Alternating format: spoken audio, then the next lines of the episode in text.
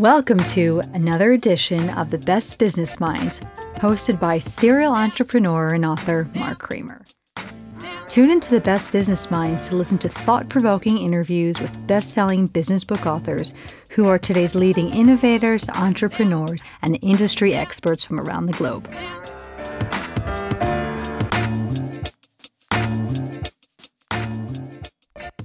Welcome to another edition of the Best Business Minds, where we interview business leaders and academics that write thought provoking books.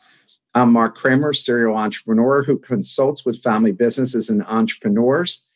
Today's uh, guest is Josh Linkner, who wrote the book, The Big Little Breakthroughs. And I have to tell you, I love this book, and I hope this is taken as a compliment, Josh, but it has the sus- substance and fun of a Malcolm Gladwell book.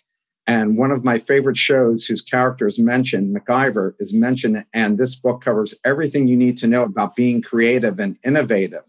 So let's welcome our guest, Josh Linkner. Josh, uh, great to have you from Naples, Florida. Mark, thank you so much. What a privilege to be with everybody today. Excited for a lively conversation. And uh, there's no greater compliment one can pay to a writer than aligning with Malcolm Gladwell. I seriously would be happy to carry Malcolm Gladwell's luggage around behind him. So that's I'm, I'm deeply honored. Thank you. You and I both. So, Josh, before we talk about the book, just give a little bit of background about yourself and how you arrived here. Sure. So, um, like you, I've had the entrepreneurial bug for many years. Over the last 30 years, I started, built, and sold five technology companies. In the process, created about 10,000 jobs, and we exited collectively for over $200 million. Um, I then really was very passionate and remain passionate about my hometown of Detroit, Michigan, not Naples where I am today, but I'm a hardcore Detroiter. And uh, so we, we started a venture capital fund and I invested in, helped get about 100 startups off the ground. Some succeeded wildly, some failed miserably, but you know, tried tried to contribute to our, our economy. But but really for, for me, I started my career as a jazz guitarist. I still play regularly. I've been playing for 40 years. And, and the through line for me has always been creativity and inventive thinking and creative problem solving. So the book that you mentioned is gracious of you to say, Big Little Breakthroughs, How Small Everyday Innovations Drive Oversized Results, launched last week. It's my fourth book. And uh, I just, I was, I'm, I remain so passionate about helping people unlock their creative abilities. And, and the whole premise is to help everyday people become everyday innovators. Well, that book more than accomplishes that. In fact, it's a fun book. It's kind of book that you really can't put down. And I think that's what people are really going to enjoy about this book. So let's get started. So, why did you write this book and, and, why this particular title? Well, I feel like most innovation books are about these moonshots. And most most innovation thinking is around how do you invent a billion dollar idea or how do you transform a whole industry? And the problem is for most of us, that is inaccessible unless we're a billionaire hoodie wearing you know tech nerd like that doesn't apply to most of us. And i wanted to make the opposite kind of book a book that was accessible to all that didn't create that didn't characterize innovation as some exclusive members only club to which they're no, no longer accepting applicants and so this is a, a, sort of a grassroots book. It's very pragmatic. So it's not just like, hey, how can you be inspired? But like, how can you actually cultivate these skills? What what habits can you deploy? What what tactics and techniques can you use? What mindset shift mind, mindset shifts are necessary so that we can all bring creativity to the surface? And Mark, I know this sounds like kind of cheesy, but but I believe it from my soul that I believe that there are 7 billion people on this planet walking around with dormant creative capacity me included. And, and the notion is if we can unlock even a little bit of it, the world is just a better place. I think often my hometown of Detroit, what if what if Detroit was 5% more creative? Like think what that would mean to, to educational outcomes and healthcare outcomes and public safety and racial justice and all the things we care about. So it is mostly a business book, but but it also even transcends that. It's really about how each of us can bring creativity to the surface in small everyday ways in order to drive meaningful outcomes. And just real quickly, the, the book title, Big Little Breakthroughs, the whole concept is instead of most people think again we have to swing for the fences we have to come up with some gigantic idea. And it's it, when we weigh the scales of of risk versus reward we just gravitate to doing nothing. And so this is the principle of taking small ideas pursuing high velocity, high volume of daily creative acts. And those little ideas are way less risky, way more accessible to us all. They develop critical skills and they add up to big stuff. So it's the upside down version, upside down view of innovation as we know it. Well, that and I think that's what people are going to love about this book. What's the difference between being imaginative and creative, and how do you define them? Well, these are words that we often use interchangeably. And, and for me, I, I think about it like this imagination is just the, the, the human act of, of, again, imagining, envisioning something that doesn't currently exist. So if I went out and painted my car purple, that would be imaginative because my car is currently not purple. However, there's no real value in doing so. Like I'd get yelled at by my wife for sure. I'd, I'd be sleeping on the couch for six months. So imagination just again simply means that you you, you can envision something that doesn't exist. If you go to the next level, I would define creativity as an, an imaginative act that you've actually not just thought of, but actually did something, and that there's some intrinsic value. Now we can debate what is intrinsic value in art. For example, some people think something is good and it's not. But but you know, there's a painting behind me by a, a very famous artist, and and we'd probably look at that and agree, yeah, that that was creative because there's some intrinsic underlying value. If I were to double click one more, so back to my painting, like if I went out and finally painted pinstripes on my car, might not appeal to everybody, but at least someone might say there's some artistic value there. One more double click though is innovation. And innovation to me is creativity applied for something useful. So, in other words, innovation has the characteristic of utility, utility value.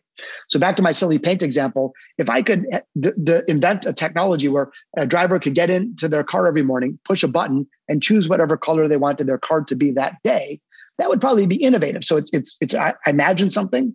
It, it has artistic value, intrinsic value, and there's utility value because I could probably sell that to the auto industry. So anyway, that's the way I define creativity, innovation, and imagination.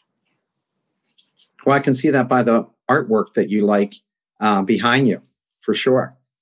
Uh, that you like things that are absolutely thinking out of the box, uh, and you even mentioned about where that concept came from. Can you share uh, Lin-Manuel, creator of Hamilton's story, and what you can learn from it? Yeah. So, you know, a core theme from, of the book is that, and I've been studying human creativity now for a couple decades. The research is crystal clear that all human beings are creative. It's very unfortunate that many of us grew up in an environment where our third grade teacher told us we weren't very creative, and, and that can stick with you for, for years or decades. And by the way, we can all be creative in our own ways. Like I play jazz guitar pretty well. I can't draw a stick figure if I tried. But the point I'm making is that all of us truly are, are hardwired to be creative. That's our natural state. But at the same time, when we look at, at people who are, and I think Lin Manuel Miranda, for those that don't know him, he wrote Hamilton, he wrote the music for Moana. He's he's the best thing that we have. He's like the modern day Sondheim or Mozart or something. He's an absolute genius by all measures. But you know, when, when I study Lin Manuel Miranda, the we, we, we have a misconception. The misconception is that it's easy, that he just was was born this way, that that he had a certain lightning bolt of inspiration from the heavens and it just flows out of him every moment and and it's just natural and and we could never be like Lin Manuel Miranda. But when you study him, the truth is it's not like that at all. He has just as many insecurities as you and I do. There's days he writes stuff and he thinks it's terrible. There are days that he has doubt and, and concern. And furthermore, he developed and cultivated his skills over time. In other words, he grew into his creativity. He wasn't just magically anointed with it. And to me, it's really encouraging when you look at someone like that who we just think he's super creative. I could never do that. To say he's just like all of us, and we all actually could do something pretty cool. I always like to say, Mark, that creativity is very much like your weight and not like your height. So for me, I'm five five on a good day, and and try as I may, I'm probably not going to grow another foot by next month. But my weight I can control based on my behaviors. And your creativity is exactly the same way. It's not, it's not fixed. In, in, in other words, it's expansive based on how much time and effort we put into developing those skills. And I think you're right about that. I think people automatically assume that they aren't, or somebody has actually told them that they're not. And, and, and of course that they are. You, you wrote a lot about a process for how people arrived at their ideas. And what process do you recommend, especially for people who don't think of themselves as creative? You're, you're asking how to generate ideas? Yeah, you know, people who don't think themselves as being creative. And you say, look, there is no such thing as a creative gene you can do it you're you can do it so what's a process that you suggest that they go through to unlock that creativity well, I'll share a few thoughts. First of all, I just say this if you were going to go learn something completely new, like learn Bulgarian, you're starting from scratch, and that's a pretty steep hill to climb. But the good news about creativity, even if you haven't practiced it regularly for decades, because it's part of who we are, it's more like reconnecting with something than it is learning something from scratch. So I'll share the, the answer to your question, but just everybody should know that it's not a mountain that's difficult to climb. And I write in the book, even just a 20 hours of practice or thinking about this over, even over, over a year is still going to create massive boosts in your creative output for all of us. So it's, it doesn't require millions of dollars or years of study. But really, what we need to do when you and I tried to take a scientific view to human creativity, we need to shift mindsets, we need to shift habits, and we need to shift techniques or skill sets. And I cover them each extensively in the book. But but all three of those, again, that sounds like, gee, that's so macro. How am I going to do that? But it's not as hard as you think. And so in the book, I cover the eight core obsessions or core mindsets of everyday innovators, which are pretty simple principles that each of us can understand and deploy. I talk about habits a lot, which is, you know, what can you do on a daily basis? And I'm happy to share my, I do a five minute a day creativity ritual every morning that just completely sets me up for a great day. And also happy to talk about market your, your direction um, techniques. Most of us use a technique that's very out of date. It was invented in 1958 called brainstorming. And brainstorming needs an upgrade. It is it is it's perfectly designed to yield mediocre ideas. So I share much more fun and much more practical tools, techniques that we can do when we're, we're, we're we have to generate ideas, better ways to do so. And we're going to touch on those eight things as well. Are, there foods that dampen creativity and others that increase creativity? I mean, there's always kinds, all kinds of stories in the media about that. But what, what's your opinion about that? You know, my opinion is that um, you know your, your mind obviously is is in your body is part of the creative process and and I don't you know prescribe like go go eat Brussels sprouts or something, but um, I do find that when I'm trying to be creative, if I feel really heavy and weighed down, if I haven't had a lot of sleep, if I drank a little too much last night, uh, it definitely affects my creative output. And so, just like you know, think about this: if you were an athlete and you had a big um, event coming up, you know, you'd probably leading up to that event be really thoughtful about what you consumed.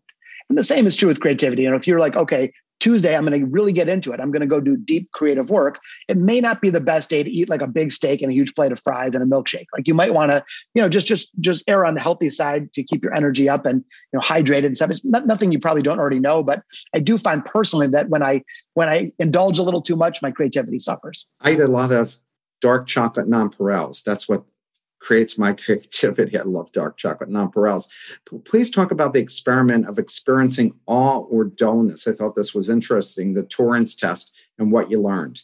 Yeah, this is so cool, man. I like I I went on this active discovery doing this book. I, I spent over a thousand hours in research and interviews. So I did all kinds of academic research and neuroscience research and business research, but I also interviewed CEOs, billionaires, nonprofit leaders, Grammy award winning musicians, and really amazing everyday people doing cool stuff.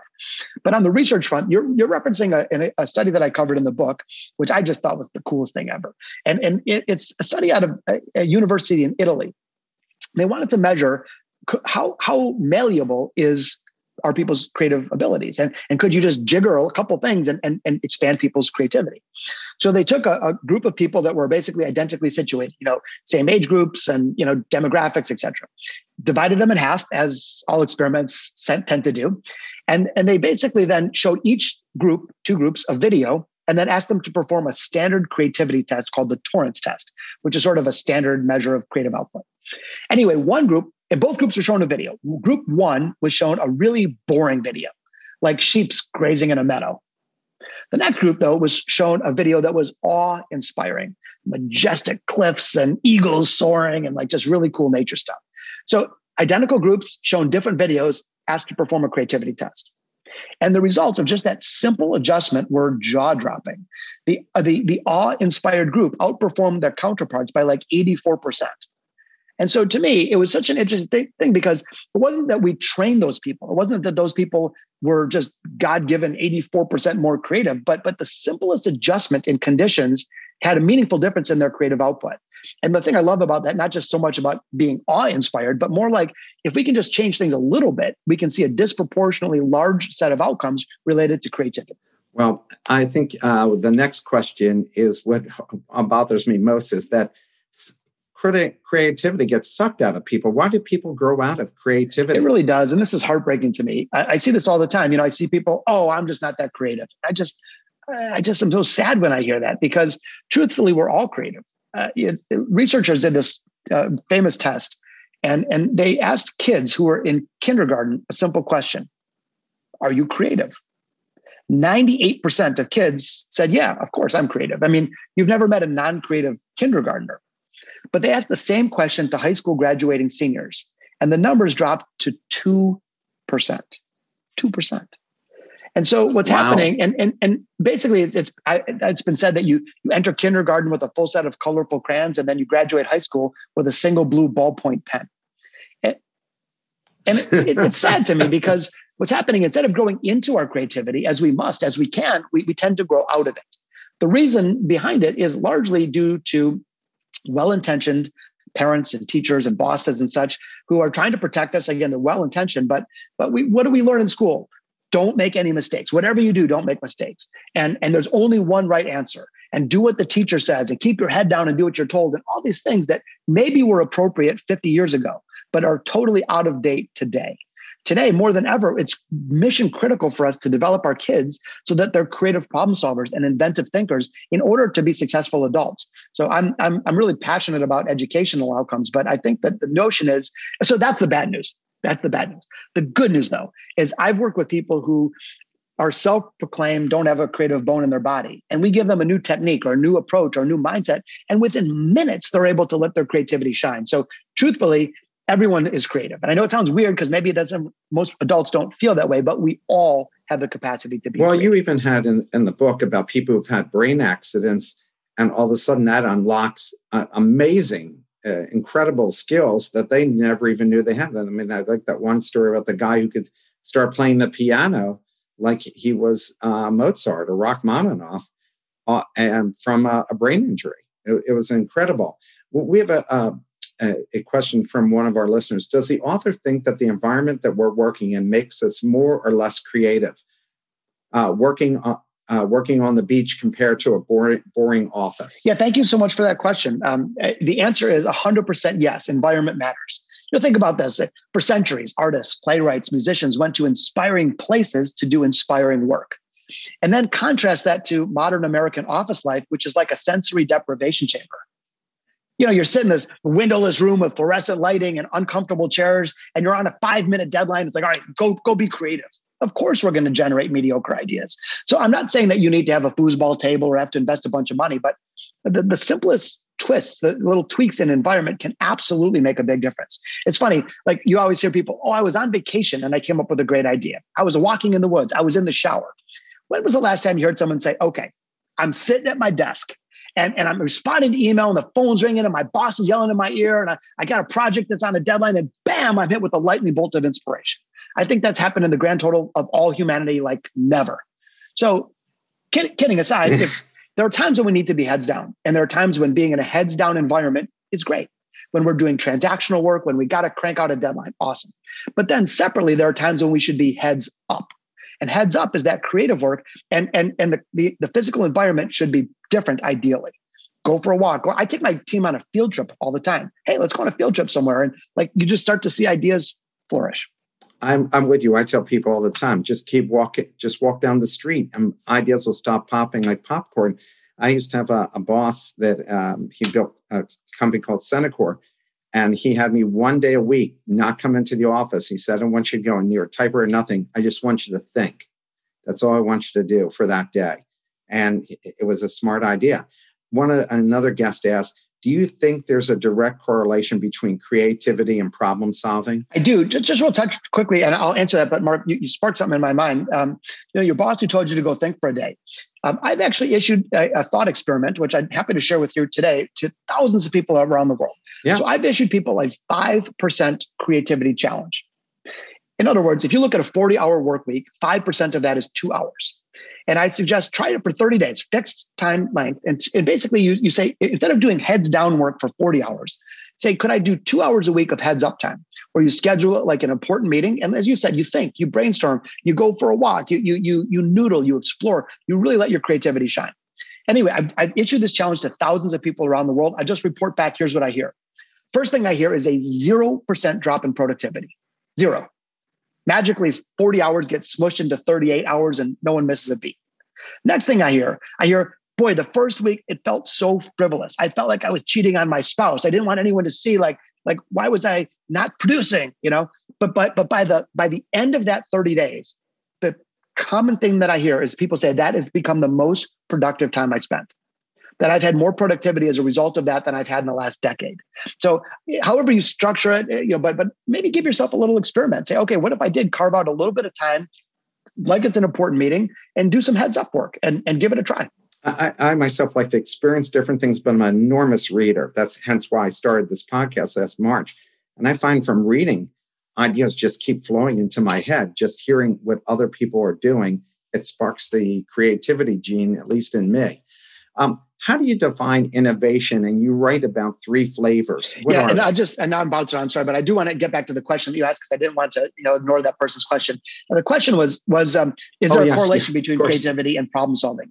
And and the answer is 100 yes. percent yes. So I, I kind of think about think about if you on a football team, there's the offense and the defense.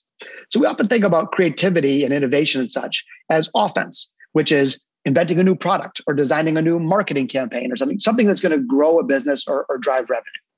But uh, if you draw a line the same way there's the defense on, on, on a football team, defensive focused creativity is sort of like creative problem solving. And so now maybe you're trying to overcome a challenge or you're trying to drive efficiency or reduce um, safety incidents in a factory or something. And so point is that if we develop these skills, think about like a ray gun. You can point that ray gun at driving growth. You can point that ray gun at closing sales, or you could point that ray gun at solving a problem. And so I think there really is a correlation. And I find that, that the most creative people, uh, which all of us can be, certainly, the, those that have developed skills, become great problem solvers because often the, the answer to the problem that you're facing isn't as obvious as you might think. You know, the first obvious answers aren't always the best answers. And it's those that, that apply these skills to problem solving end up yielding uh, better outcomes. Uh, so, um, and I'm glad you were able to answer his questions. We were skipping over it. Um, how do you define innovation? And, and you write about the three flavors. What, are they? Yeah. Okay. Cool. I'm so glad you asked that. So, here's most of us think of innovation, and what I define as all caps innovation, which is the word innovation spelled in all capital letters, and that's like the internet invention, uh, moving type, penicillin, and these are these like game changing, history making innovations that change the universe the first modern flight, you know, inventing the assembly line. For sure, those are innovative, no question about it. But there's no minimum threshold for something to be innovative. In other words, it's not like if it's under a billion dollar idea, it doesn't count. So that is a type of innovation, but there are other types of innovation. The second one I define is capital I and the rest of the word in lowercase. Innovation, still the same word, but capital I, the rest of the letters lowercase. And these are the innovations that are more common instead of it being a once a generation thing, it's more like maybe you, each of us could do two or three of those a year. And th- those are pretty meaty. Like that might significantly drive sales, or you might boost your income, or you may, you know, invent a new concept or something. And again, these don't make the cover of a magazine necessarily. You know, people aren't making documentaries about them, but they're still really meaningful and they drive outcomes. But one more double click on that word, and now we look at all lowercase innovation which I also call big little breakthroughs. And these to me are micro innovations. And, and these are the, the often overlooked and, and, and not enough celebrated ideas that I just love because big little breakthroughs are all around us. We can discover five of them a day. We can make them part of our daily routine. And, and, and these are, are, again, they're way less risky. They're way more accessible the more we build skill with them, the more likely we'll actually be to have a bigger breakthrough. And, and they add up to great stuff. In the book, I actually covered a study from Harvard that said that 77% of the US gross domestic product comes from small ideas, from big little breakthroughs, not from SpaceX, you know, which is attention grabbing, certainly, but but it's those like everyday innovations that really fuel our economy and drive success for us all. That's what the book is about, is cultivating these smaller ideas. P.S. All three of those are all innovation. It's not like one is they're, they're just different magnitudes. And so let's give ourselves permission to go after the small ideas. You know, it's funny, Mark. I, like, let's just say we were all in this call together and said, okay, look, we got a big problem in our country with. Um, I'll just pick one of the many big problems. How about um, you know uh, systemic racism? Yes. So if we said, all right, we have to right now solve the entire issue of systemic racism with one idea, and we better get it right, go we're all going to phrase up, me included. Like, how are you, that's so big. Like, how do you possibly get your arms around that? But if instead I said, hey, listen, systemic racism, we could argue, is it a problem or not? But assuming we think it's a problem, we could say, hey, I'd like everybody to just come up with five teeny tiny, mini, mini, mini ideas that might help the problem. My guess is that every one of us on this call would come up with five ideas without blinking. And so the point is that these little innovations are so much more within the grasp of us. And when we cultivate them, it just leads to great outcomes.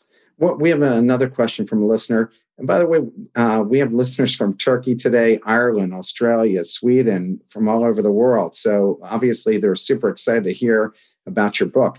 Many educational institutions from elementary school through college don't teach problem solving well. Does the author have ideas on how to do that at all levels? I think they suck the life out of you, most of these institutions. You know, so busy giving you quizzes and tests that they don't really work on creativity and problem solving. So, what's your thoughts on that? I couldn't agree more. That's such a wonderful observation. And um, you know, it's by the way, it's not teachers' faults. Teachers are heroes. They're wonderful people that should be celebrated. There's, there's no more noble profession than being a teacher.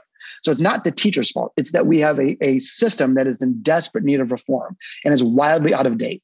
It was designed for a different era when the goal of producing an effective adult was someone who could follow the rules and keep their head down and follow the operating manual and retire 30 years later with a gold watch. That world doesn't exist. So we are educating people for a world that no longer exists instead of teaching them the skills they desperately need. Um, in fact, one of the uh, things I covered in the book, the World Economic Forum did this massive study about the future of work and they interviewed ceos and leaders all around the world different industries and such and, and they said what are the most needed skills in the workforce in 2025 and it turned out that four of the top five most needed skills were tied to creativity, like creative problem solving, inventiveness, etc. And, and so what we've learned is that the things that we thought were hard skills, quote unquote, in the past have largely become commoditized or outsourced or automated. Whereas the quote unquote soft skills are the absolutely most important things that we can cultivate in our kids so they become successful adults. And you're exactly right. This teach to the test stuff, like how productive is this? Go memorize a bunch of useless facts, get them so you can drill them, deliver the test, and two days later you forget them. What did you learn with that? Absolutely nothing, as opposed to the ability to like wrestle a problem to the ground. I personally think that we need massive educational reform. Here's a funny example. I was thinking about this the other day. So, most of us probably learned long division by hand when we were in middle school. I did. Meanwhile, I I don't say this to be boastful, but but I, have I've created ten thousand jobs. I've bought and sold companies. I've raised hundreds of millions of dollars of capital. I've never used long division once zero times. Meanwhile, how about I believe there should be a mandatory course in all middle schools called Making Mistakes. Help those kids understand what's a good mistake, what's a bad mistake, when should you take a responsible risk, what can you learn from it? Like, like we need totally different set of skills to help our kids be successful. And so obviously the burden now falls on us as parents. But I, I, I mean, maybe Mark, we should team up on our next book together and talk about educational reform, but it's desperately needed. No, I taught 17 years at university and I would get dinged on the fact that I didn't give enough tests. And they said, then you need to be more uh, rigorous. I said, what's your definition of rigorous? And it was more test. And I said, so I talk to them. They tell me what I just told them. But no, I rather them go solve problems. So I'd have them write chapters of business plans and have to think about how they arrived at those answers. You know, take out the, get them to be more creative be more thoughtful because that's the reality uh, of what you're going to be facing. And for this country, our only competitive differentiator is our entrepreneurial spirit. And if we don't keep cultivating that at all levels, and if we see people, especially in Philadelphia, where we have such a high illiteracy rate in urban areas here, we don't get them to be literate, we're missing phenomenal opportunity from these people. 100%. So that's why we've got to got to jump on that.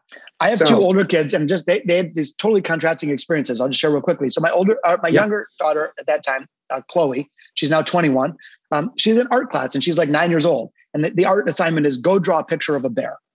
So she goes and draws this bear, and it's like purple and funky shape. And she goes to show it to the teacher, and she's all waiting for praise and admiration. And the teacher says, "Chloe, that's not what bears look like. Go back and redo it." And again, I'm, I'm sure she was a well-intentioned person, but like what did that do to my daughter's creative spirit at that time?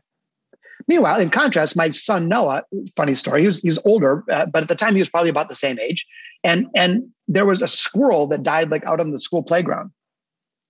So normally what they do is call the custodian and clean it up and go on with class. But there was there's this really creative teacher, and she's like, "Class, we got to go outside right now." And they all gather around the squirrel and say, "Okay, this is very sad and all that." But they said, "Let's look at it from different lenses." And they said to one kid, "How would a scientist look at this?" They said to another kid, How would an artist look at the situation? They said to another kid, How would a time traveler look at the situation? And they took this everyday event and and and and, and studied it and, and thought about it from different lenses. And I just think, what sharp contrast. And so in, in, we're lucky that there are wonderful teachers that do stuff like that, but I do believe we need to make that more systemic. Uh, no question about it. Uh, I, I, I, like, uh, of course, that you mentioned all these musicians and authors and so forth uh, that you know what they went through to be creative, and I think we learn uh, a lot from them. I, I went to a um, a suspense mystery book novel conference, and I ended up writing a column for uh, the business journals about what we can learn um, from these novelists about how to launch a startup business. Because every novel, every book, like when you wrote this is a new startup venture and it requires all the different skills to go and manage that so uh, i applaud you for that and i think that's one of the great things i learned from this book there's a significant mention of jimi hendrix in your book why did you mention him and what can we learn from jimi hendrix well, a couple things. First of all, I'm, I'm a guitarist. I, I, play mostly jazz, but uh, I'm a fan of Jimi Hendrix, and I'm a fan of artists of any type: business artists, legal artists, musicians, whatever, that that do something new, that push the boundaries, that break the rules, you know. And so Jimi Hendrix did that, and he had this famous performance at Woodstock where he wailed on the national anthem. And he, to me, it was cool because he was a wonderful technician, but he also played with so much soul. And I was fascinated by his ability to be both technical and soulful. And as I got into studying him a little bit, because I'm a music nerd, turns out that he was um, he was mixed handedness, he, an ambidextrous type person. He wasn't left or right; he was both. And and what really was cool about that, and I went on to explore in the book, is that you know the previous thinking around creativity is that we have a split brain. The right brain is the creative party brain and the left brain is the boring suit and tie brain. And that's not true at all. Actually creativity is this intricate interconnected uh, parts of the brain doing things on a much more holistic manner. And it turns out that mixed-handed people like jimi hendrix and like bob dylan um, actually tend to uh, bring more creativity to the surface by the way, you don't have to be born that way. We can develop those skills. But I thought it was cool. I wanted to dispel that myth about, uh, about oh, I'm left-handed, so therefore I'm creative, or I'm right-handed, right. and therefore I'm not. Um, there's a question here from the audience. Have you met Magic Johnson? And if so, uh, please tell us something you personally found interesting about him. Have you ever met Magic? I have. I, I, I know him well. Uh, Earvin is a wonderful person. I, he invested in our venture capital fund. We started a fund in downtown Detroit uh, trying to help our community. We said, you know, maybe we'll make some money, but more importantly, maybe we can make a difference. So he was a partner in our fund. And um, I'll tell you a quick story. First of all, he's dynamic and amazing. All that, obviously, smiles big as the you know his Kool Aid smile. But um, I was in a business meeting with him, and we were talking about serious matters, and we're you know discussing big numbers and all this stuff. And then and then someone from our office kind of walked in with their son holding his hand, and and they sort of sheepishly walked in and didn't want to interrupt and and and all of a sudden everything stopped and and magic just tuned us out and looked at that kid in the eye as if that kid was the only human being on the planet and said so son tell me you play ball? And they had this beautiful moment and it was like this deep human connection. And here's this guy who's worth hundreds of millions of dollars and he signed all the autographs he never needs to in his day and he could have just blown it off but he connected at such a deep human level. And to me that was far more impressive than his all the amazing accomplishments that we already know and celebrate. It's just his ability to be a wonderful, deep, kind human being. Well, you made our, our listeners' day by telling them that story and all of us as well. Another question from the audience is how much of corporate America engages employees to offer creative solutions? I'm specifically thinking of GM or Ford encouraging workers to improve the assembly line. Yeah, yeah, I think we've got a lot of mixed messages in in, in many companies.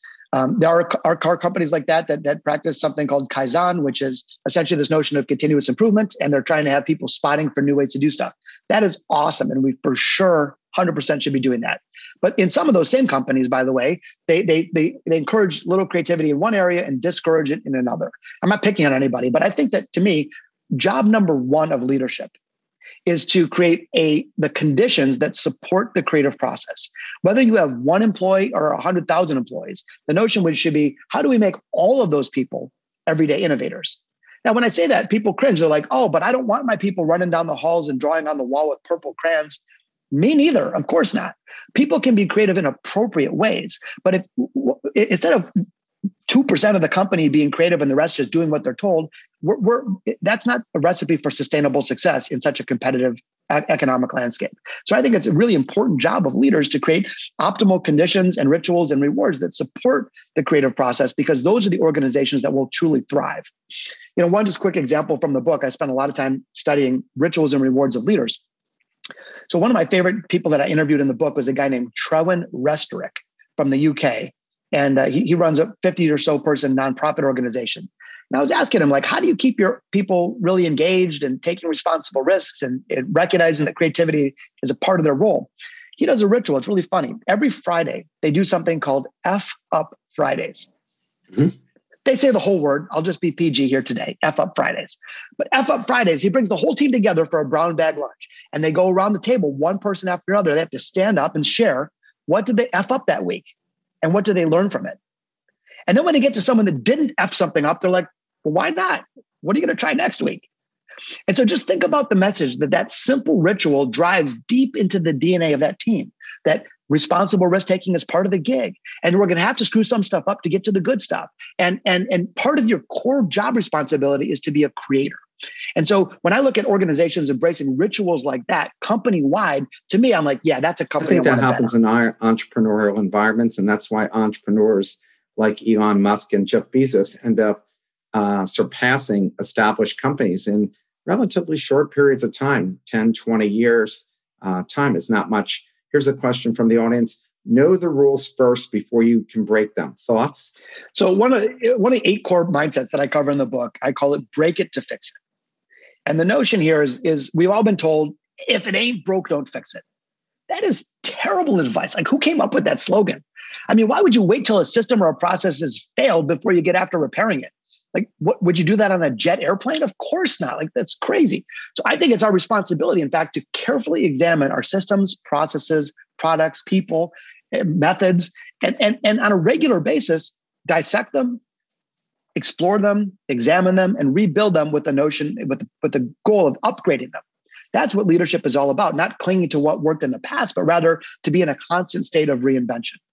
So, with that as the backdrop, the question was: Should you do you need to know the rules before you can break them? Um, it, it's a really d- difficult question. It sounds kind of obvious, but it's more like one of those like Zen koans, hard to answer. And the reason is that, like when I play jazz music, I studied intricate. I mean, like years, decades of study, and I know all the rules so that I know how to break them. So that example, you'd say, yeah, you got to like know the know the game before you can figure out how to mess with it.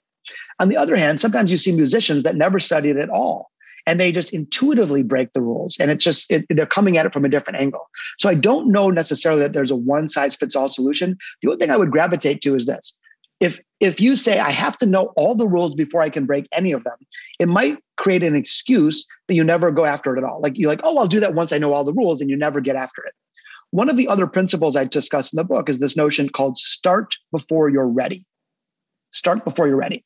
So most of us, we, we wait. We wait for a directive from the boss. We wait for permission. We wait till we have a bulletproof game plan, and we end up either not never going after it or starting too late. So what I would say is it's good to learn the rules so we can break them, but don't wait until you have like total mastery of every rule. I would almost rather you get after it. That, that's what everyday innovators do. They get started recognizing full well they don't have the, the answers, recognizing full well they don't have a bulletproof plan, and recognizing full well that their first attempts are going to be sloppy and messy. But they start and then they tweak and adapt and pivot and, and course correct and, and they have agility. And over time they end up in a better result because they started messy as opposed to waiting for perfection. I'm sure this uh, uh, listener really enjoyed it because she's a juilliard trained musician uh, herself. And uh, i'm sure that's why she asked that question because you're also a fellow mu- musician. Uh, edward de bono's parallel thinking is six thinking hats and his lateral thinking once you well used less or so today do you reference them or agree or disagree with them? Please compare and contrast from your awesome perspective, innovation versus invention. Well, uh, Edward de Bono is a hero of mine. I, I, you know, I aspired to be in his league someday. Uh, he's a deep thinker and, and a pioneer, really, in the field of creativity. Um, I didn't reference the six thinking hats specifically in the book, although his work undoubtedly has influenced me over the years. Uh, one of my favorite quotes of his is that uh, one can know uh, you you can't wait can't just oh, you, you can't go oh, you, you can't look in a new direction by looking harder in this, or you can't can't discover a new direction by looking harder in the same direction, or something to that effect. But he's just a wonderful thinker, and I adore him. I think there's probably a lot of overlap. I try as much as I may. I mean, I try to, you know, obviously I'm a student of, of, of creativity and creative thinking, but I tried to, to, to form my own opinions mainly based on evidence of that through my interviews and research. So my sense is there's probably some overlap, but there, there could be some dissonance as well. Um, the second part of the question was, how would I uh, contrast innovation and invention? You know, when we think about invention, oftentimes our, our default is can it be patented? You know, is it is it is an invention of uh, you know, can can you describe it that way? I prefer the term inventive thinking. And inventive thinking doesn't have to have sort of this minimum threshold that the US Patent Office would grant a, piece of paper. Um, and I'll, I'll, give you an example. Um, so we all carve pumpkins on Halloween, presumably.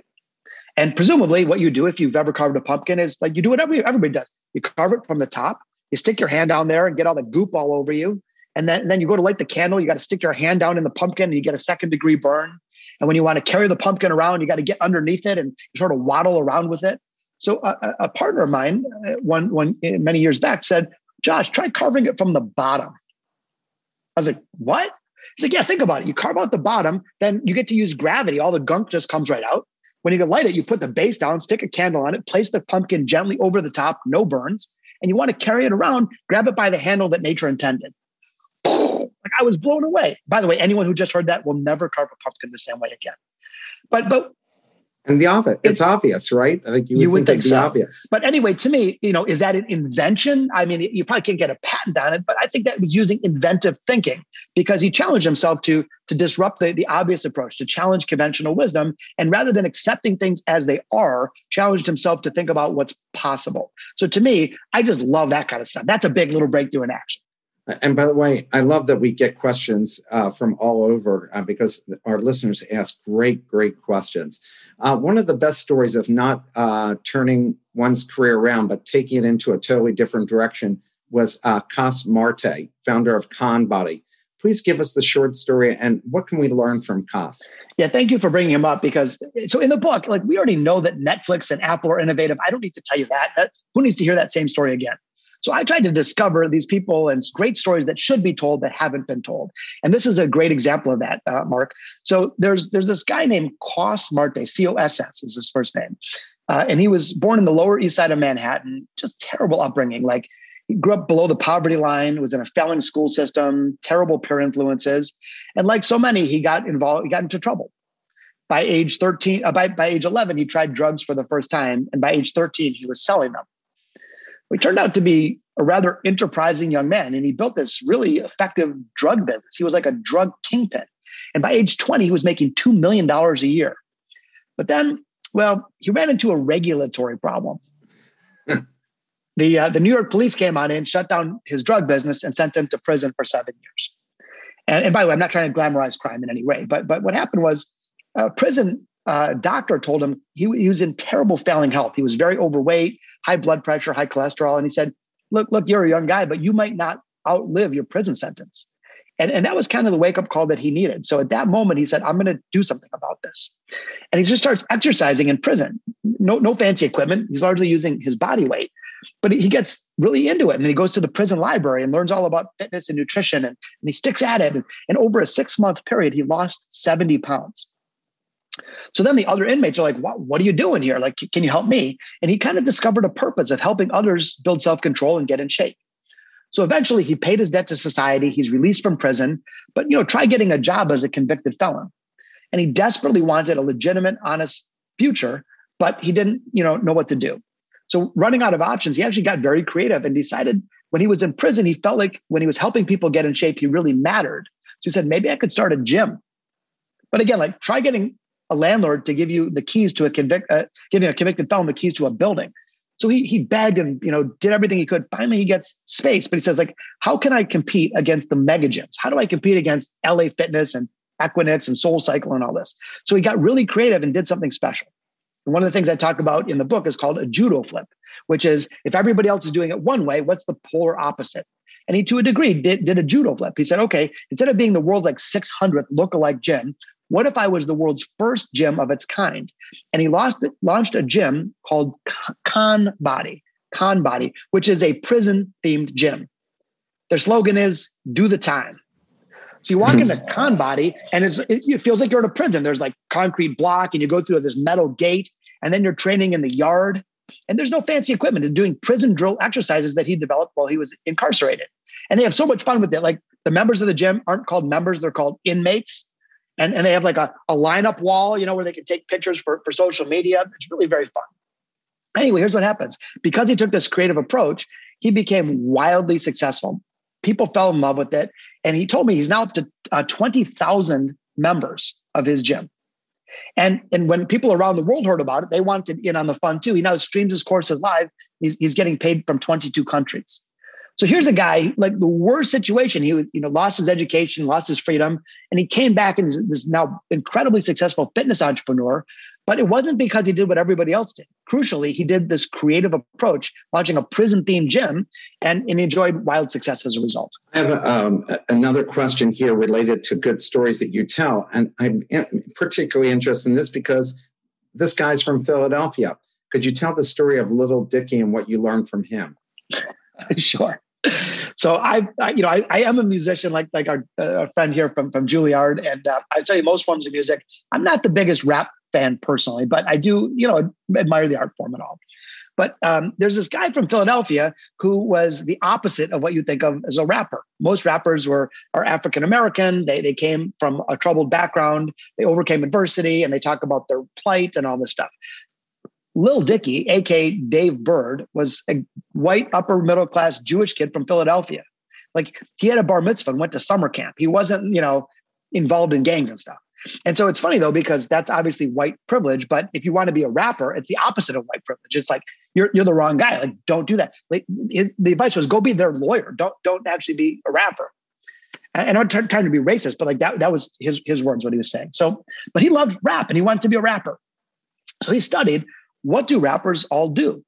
And he said, you know, the prototypical rapper, it's all about their um, their their boastfulness and their confidence, and they they're macho, and they they're making it rain with all their money, and they're infallible, and they, they're you know boastful and arrogant. And so he created this character called Lil Dicky, which is the complete opposite of that.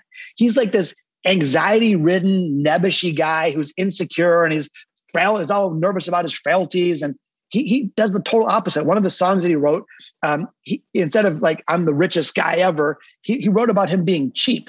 and he, he talked yeah. about how he, he, he borrows his cousin Lenny's Netflix account and he buys stuff from Mervyn's and he's like, he, he's just cheap. It was like, again, the total opposite. And he actually made the video for free because he went and begged and borrowed. It's like, hey, can I just please make this video at your badass house? And most people said no. And one person said yes. And he made a video for free instead of spending a bunch of money on it. Another video we talked about, instead of boastful, how he's like this well endowed guy, the, the video, the, the, the song was called mm-hmm. Ex Boyfriend. So he meets this woman and they, they, built a relationship and he thinks this is the night, like we're going to consummate the deal. And they, they, go have a drink first and they, they run into this woman's ex boyfriend. And this woman's ex boyfriend is great story, handsome and this giant muscular stud, and he's rich and he's charismatic and he's funny and all the things that Lil Dicky is not. so then they they go to the men's room and he peeks over and realizes that you know this other this man is also you know extremely well endowed and little Dicky. So the whole song now goes on for him just like how can I compete with this? I, oh my god, I'm so I should just run right now. And it's him expressing his insecurities rather than his arrogance. Anyway, because of this non-traditional approach, he's now been uh, his YouTube videos have been viewed two billion times around the world. He's recorded with Ariana Grande and just Justin Bieber. He has a hit TV show, so it just goes to show that uh, doing the opposite actually can yield wonderful results. I, I, like one of the, and I didn't. We you always touched in the beginning, but do you feel uh, that you'd like to cover the eight obsessions of everyday innovators? Yeah. So as mentioned, I, I really studied you know, what are the commonalities? What are the mindsets and, and, and how do innovators of all sizes and shapes think? And I, I, don't necessarily need to go through all of them, but maybe I'll just share a couple of them because they're actually really fun and kind of counterintuitive. We talked about break it to fix it and start before you're ready. One of them I really love is called Don't Forget the Dinner Mint. Don't forget the dinner mint is this notion is that, you know, most of us in our businesses, we, we make sure we're delivering good quality service and there's a good price point and all that but but just merely delivering on expectations that's the ante to play. That's not a competitive advantage. So don't forget the dinner mint is a is a, is a strategy that i over that i observe where creators tend to say okay is there a little teeny something extra? Can i add a little extra creative flourish? And in, in proportion very small it could be 2% extra but it makes their their their product offering or, or service just totally stand out. It's like when you go to a restaurant, nice meal, and, and before they bring you the check, they say, Mr. Kramer, here's a little pastry, compliments of the chef. And if you ordered it on the menu, you'd say, Oh, that's really nice. But because they brought it and it's surprising and you're unex- it's unexpected, it completely transforms your overall experience. Yet it was a microcosm of their overall cost structure. So what that means for us is that when we're about to ship product of any kind, whether you're sending an email or making a presentation or designing a new product, you say, okay, I'm going to have the basic expectations for sure high quality, good service, etc. But then you say, what's a little something extra that I could add? Is there a dinner mint that I could add to make my offering completely stand out? Just a couple really fast examples.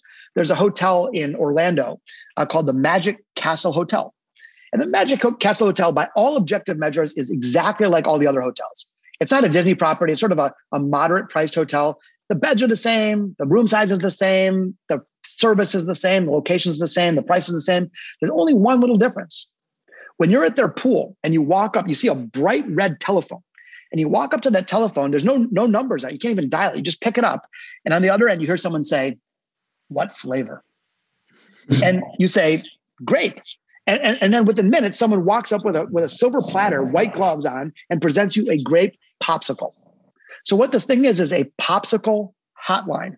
Free popsicles, just pick up the phone and ask for one. Now, again, if you think about their overall cost structure, cost structure, their mortgage, their insurance, their staff, their marketing, this is nothing. It's a dinner mint, but they have 10 times the amount of Yelp reviews of any of their competition. Even in the bad times, they're always sold out. And this simple little thing completely separates them from the competitive pack. So my suggestion to everyone listening with great respect is yes, let's deliver excellent quality work whether you're a lawyer or a business person, whatever. But but just look for that little extra something to plus it up to to make your offering transcend the competitive pack. Uh, here's a question from the audience: The number of business establishments less than one year old in the U.S. has risen 42 percent since 1994, and it's all at an all-time high in 2020 at 8, 808,000. Uh, however, the pandemic had an effect on the need for immediate creativity and responding to its impact. What are your thoughts on the future of entrepreneurship as a result of the pandemic? Yeah, so excellent, excellent question. Um, first of all, you know, just goes without saying, but I'll say it anyway. You know, I just my, my heartfelt extension and, and, thoughts and prayers for anyone that that was impacted by the pandemic. I know many of us were financially, but but more specifically health wise. I just wish everybody health and strength in these these difficult times. Um, that being said, I do actually think there's been some benefits of the pandemic. And again, I don't mean to be glib or disrespectful in any way, but but the pandemic, it's almost like it, the entire world has hit a giant reset button, and the patterns of the past have been broken. The way we shop, the way we sell, the way we lead, the way we eat, the way we love, and and as a result, when patterns are broken, new opportunities can emerge. And so I think there's a wonderful opportunity for entrepreneurs because let's say there was some relationship between a customer and a business that was the same for 30 years. If nothing changes, there's no reason to change the relationship.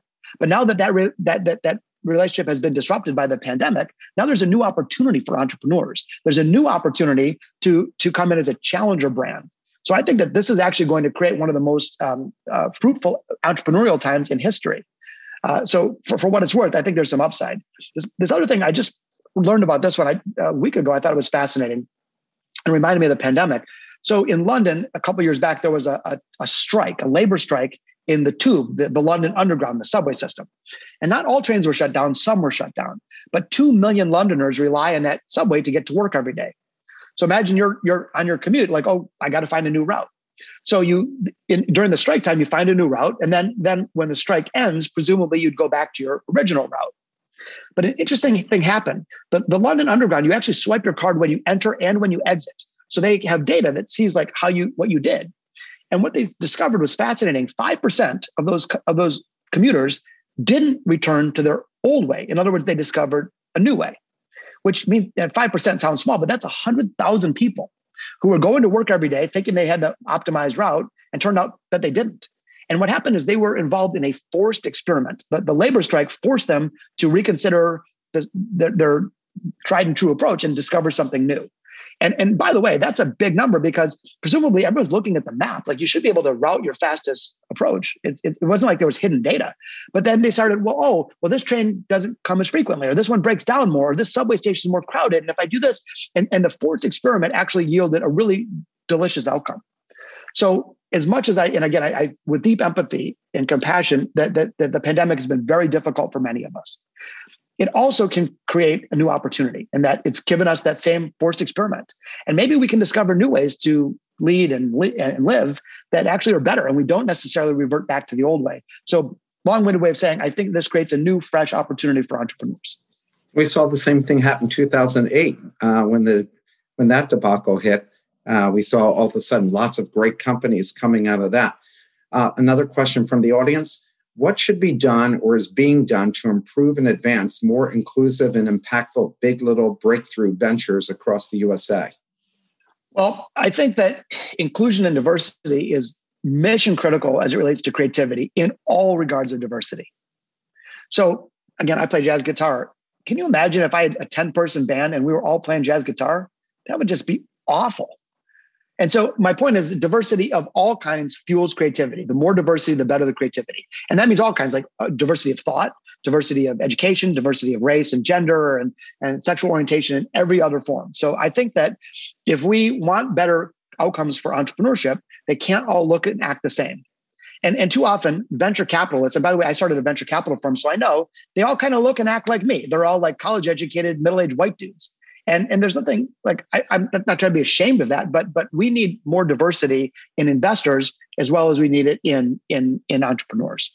Um, and and it's hard because like I, I face this problem in Detroit we we went after this saying we i mean again i i, certainly don't think I, I, have any bias whatsoever. I, I may have unconscious bias but I, we really wanted to invest in in minority efforts in our community. At the same time we had a fiduciary responsibility to our limited partner investors and we were getting you know 120th of the number of pitches from minority uh, applicants and, and and and many of it were lower quality. So we actually started a separate program to help coach and nurture minority entrepreneurs so that they could qualify head to head with with with those that that maybe had a different background um, to, to promote diversity in, in in entrepreneurship. Long story short i think it's a difficult problem. As much as we say we should just wave our magic wand and be more inclusive and we should ps um, it, it's difficult because you know we also have to have responsibility when making in which which companies to invest in and which ones not. So i think that it's one of those things that some parts of life you do something that's difficult or you make a sacrifice because you're going to enjoy individual personal gain.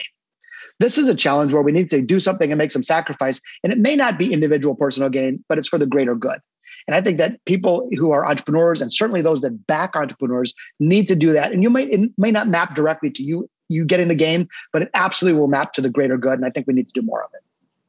So we only have a few minutes left. I'm going to try to hit two more questions. But um, one of the questions I had gotten earlier was how how long did it take you to write this book? How quickly can you write a book with so much factual information that you had to research?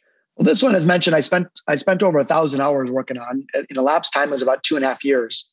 And uh, I, I, heard a great quote, by the way. So, you know, again, you think about an author. I'm not in this category. You're very kind of comparing to Malcolm Gladwell, but I read Malcolm Gladwell, and you're like, I could never write like that. And there's a great quote which I just love that that says, you know, what do all wonderful authors have in common?